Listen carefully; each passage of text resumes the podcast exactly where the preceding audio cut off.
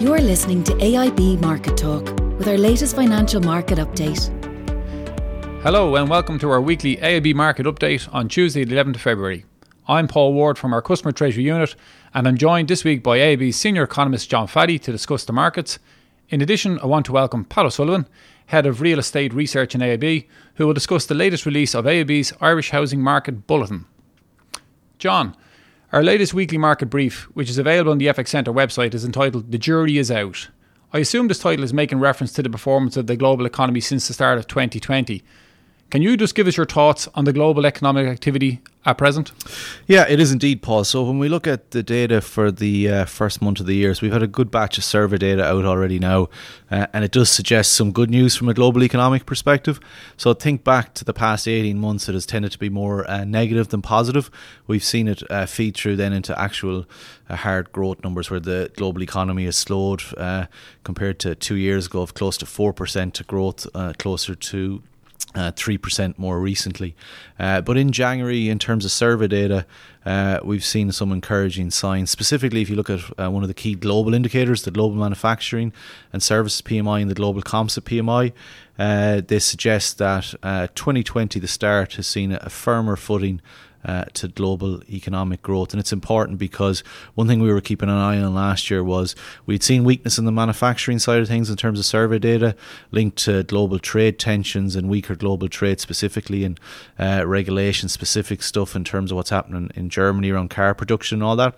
So global manufacturing was very weak last year, but we had started to see signs that global services uh, industry and sector uh, was slowing as well. So encouragingly, uh, both the manufacturing and services PMIs uh, in terms of global activity uh, were uh, improved in January. So as I said, it tells you that start of the year we've seen some positive news for the global economy, and it does suggest that we started the year on, on a somewhat firmer footing, but early days still yet on that. Okay, so so what you're saying, John, is some positive news and some evidence of green shoots. Um, however, markets are remaining cautious, especially since the outbreak of the coronavirus. Uh, what impact is the deadly virus having on the global economy? Well, there's little evidence yet, but what we do expect is, if you think of what happened in China, basically Chinese economy uh, has has had to uh, shut down in terms of uh, factory production there. So that will impact global supply chains. Uh, and what we do expect, so we referenced there January survey data been uh, encouraging. We do expect that in February the survey data indicators uh, may see some reversal, uh, just because of the fact that uh, for the last couple of weeks, for all intents and purposes, activity has come to a standstill in China because of that shutdown in factories and, and, travel bans and all that.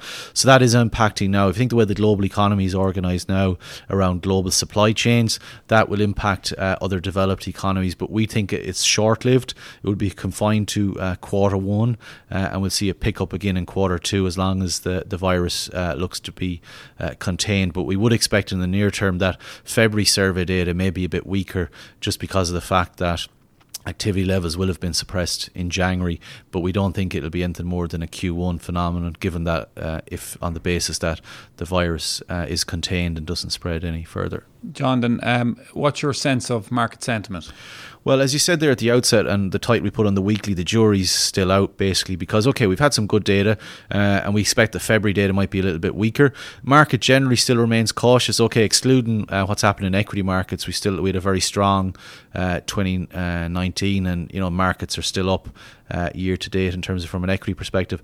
But if you look at kind of other areas of futures contracts there still is an underlying level of caution there, and that's highlighted by the fact that in the US, if you look at the futures contracts of market expectations for the Fed funds rate, they're still expecting at least uh, one rate cut, if not two, priced in over the next 18 months. In fact, there's probably a rate cut priced in by the end of this year uh, in the US economy. Uh, so that's somewhat surprising given that US data uh, has been fairly strong, but nonetheless, the market still thinks that the Fed will have to uh, cut once more to sustain growth uh, at the current growth level in the economy. Likewise, if you look at from a Bank of England perspective, the market's expecting a rate cut from the Bank of England uh, by the end of this year. So what that tells you is, is that the market still thinks maybe some slowdown this year, but the fact that it's still fairly limited its expectations around rate cuts uh, envisages that the market remains cautious but the market's not pricing in a major downturn. If it was pricing in a major downturn, what that would mean that there'd be a raft of rate cuts priced into futures contracts in markets, and that's not the case. It's only one to two rate cuts priced in. So the market thinks the global economy and some of the key developed economies may continue to slow this year, uh, but it'll still register growth, but just slower growth. Uh, so there still is a level of caution out there, and that's why we're saying it's still early days uh, in terms of the data, but. January has been uh, more positive rather than more negative from that perspective. John, if I can move the conversation just to the currencies, you mentioned about the US uh, in terms of potential rate cuts coming down the road. We know that Fed Chair Powell is talking on Tuesday and Wednesday this week. Um, payrolls figure last week was strong, firstly, um, and you might just reflect on the US economic performance and what that means for the currency pair. Yeah, so in terms of US data, last week we had the payrolls on Friday surprising strongly to the upside of expectations prior to that, earlier in the week, we had some key surveys, the uh, non manufacturing and manufacturing ISM service, which are closely watched indicators for the US economy. We also had the ADP employment report. So, a raft of data last week in the US uh, surprised to the upside of expectations, and that helped the dollar. So, on the week, the dollar was up around 1% to 2% against uh, a raft of other currencies. So, in level terms, what that meant for euro dollar, we saw euro dollar break below that 110 level, and that has been an important support level for euro dollar. So, it broke below that last week in the back back of uh, dollar strength. And if you look at cable, cable opened uh, on Monday morning below the 129 level, and that's reflective too of the fact that you had a stronger dollar last week, but also sterling got a bit of a on the defensive last week because uh, last Monday you saw clear example of the diverging positions that exist between the EU and the UK from a trade talks perspective, uh, and that just highlights how difficult these trade talks are going to be. So we saw sterling uh, come back a little bit. So that's why if uh, listeners were looking at the currency levels on Monday morning, they would have seen that uh, euro sterling was back up around the 85p mark, whereas the previous week was probably closer to 84p. So not huge moves, uh, but still reflective of the fact that last week the theme on markets from a currency viewpoint was dollar continuing to hold the upper hand, uh, while sterling was a little bit weaker. Thanks, John. Uh, Pat, morning. Morning. Uh, I might just bring you in at this stage if that's okay. So, Pat, I, I kind of I know it was probably last June the last time we done uh, a podcast. Uh, focusing on the Irish housing market. Um, and just coming off the back, I suppose, of a general election here in this country, uh, our discussion today is timely. Uh, firstly, you might tell our listeners what were the key findings of the report? Sure.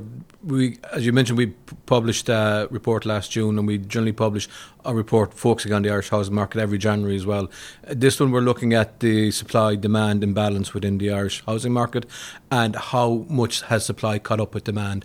And our view is that supply still lags behind demand quite sharply, and and and that's happening despite the fact that house price inflation and rental price inflation have both eased, which would, at a high level, would think suggest, suggest that housing supply has caught up with demand. But the reasons why house price inflation has moderated is more to do with affordability than actually uh, a marked increase in supply. House prices have got to levels where it's now increasingly difficult for the average household to afford housing. And similarly, in the rental market, rents are at a level where typical households find it very difficult to afford the rents that they're paying. So that in itself is causing the slowdown, combined with the um, uh, mark, mortgage market potential rules and uh, rent pressure zones that are in place in many locations across the country.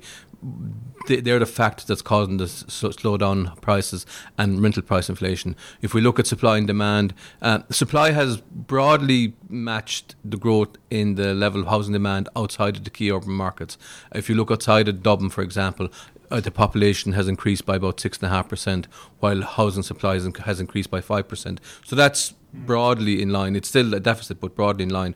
But if you look at Dublin in particular, the population has increased by close to 10%, and yeah. housing supply has only increased by 5%. So there, that's a big gap between uh, underlying uh, demographic demand and actual housing supply. And in our view, there is a big shortage of supply, particularly in, in the key urban markets, and that needs to be addressed um, uh, going forward. And that'll be one, obviously, the key challenges facing any new government coming into power um, over the next couple of weeks. the key challenges: how do you get that level of supply up to meet the level of uh, demand that's uh, evident in the market currently? It's uh, very tricky and certainly not going to attempt to try and give you an answer in regards to that.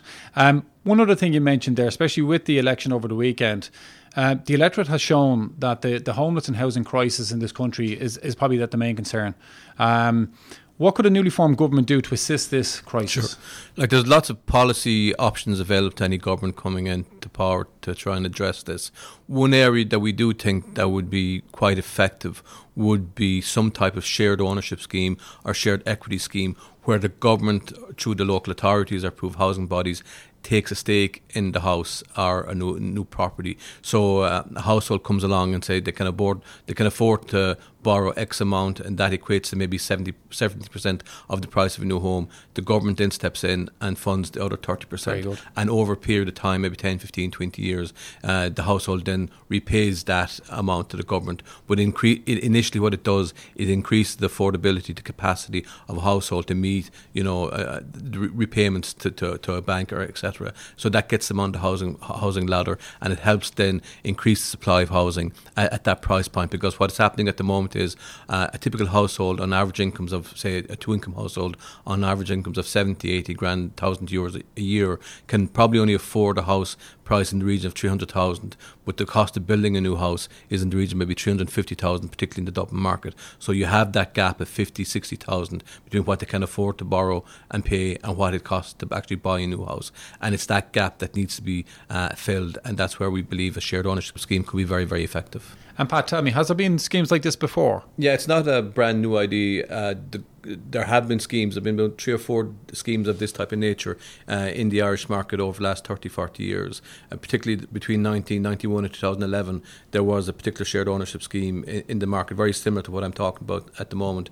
That was closed in 2011 because of the financial crisis that hit then. Uh, you know, fiscal um, um, co- uh, or f- fiscal availability was very, very restricted, so there wasn't as much money in the economy, but today there is.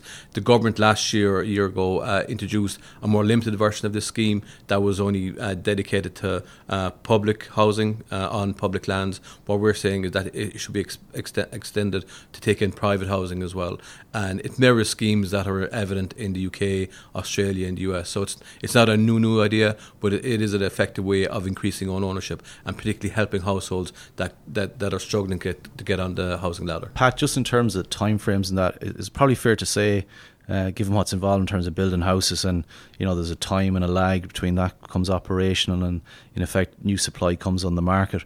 We're still probably looking uh, to at least maybe a few more years before supply and demand come into equilibrium given that okay maybe this year we get up towards 25,000 houses yeah. but we maybe 2 to 3 more years before we meet demand in that year. And then there's all that pent up demand that's been building over the last couple of years. Sure. We're still a good bit away from actual equilibrium. As you say, supply might get up to around the 25,000 uh, level in 2020. It was around 21,000 in 2019.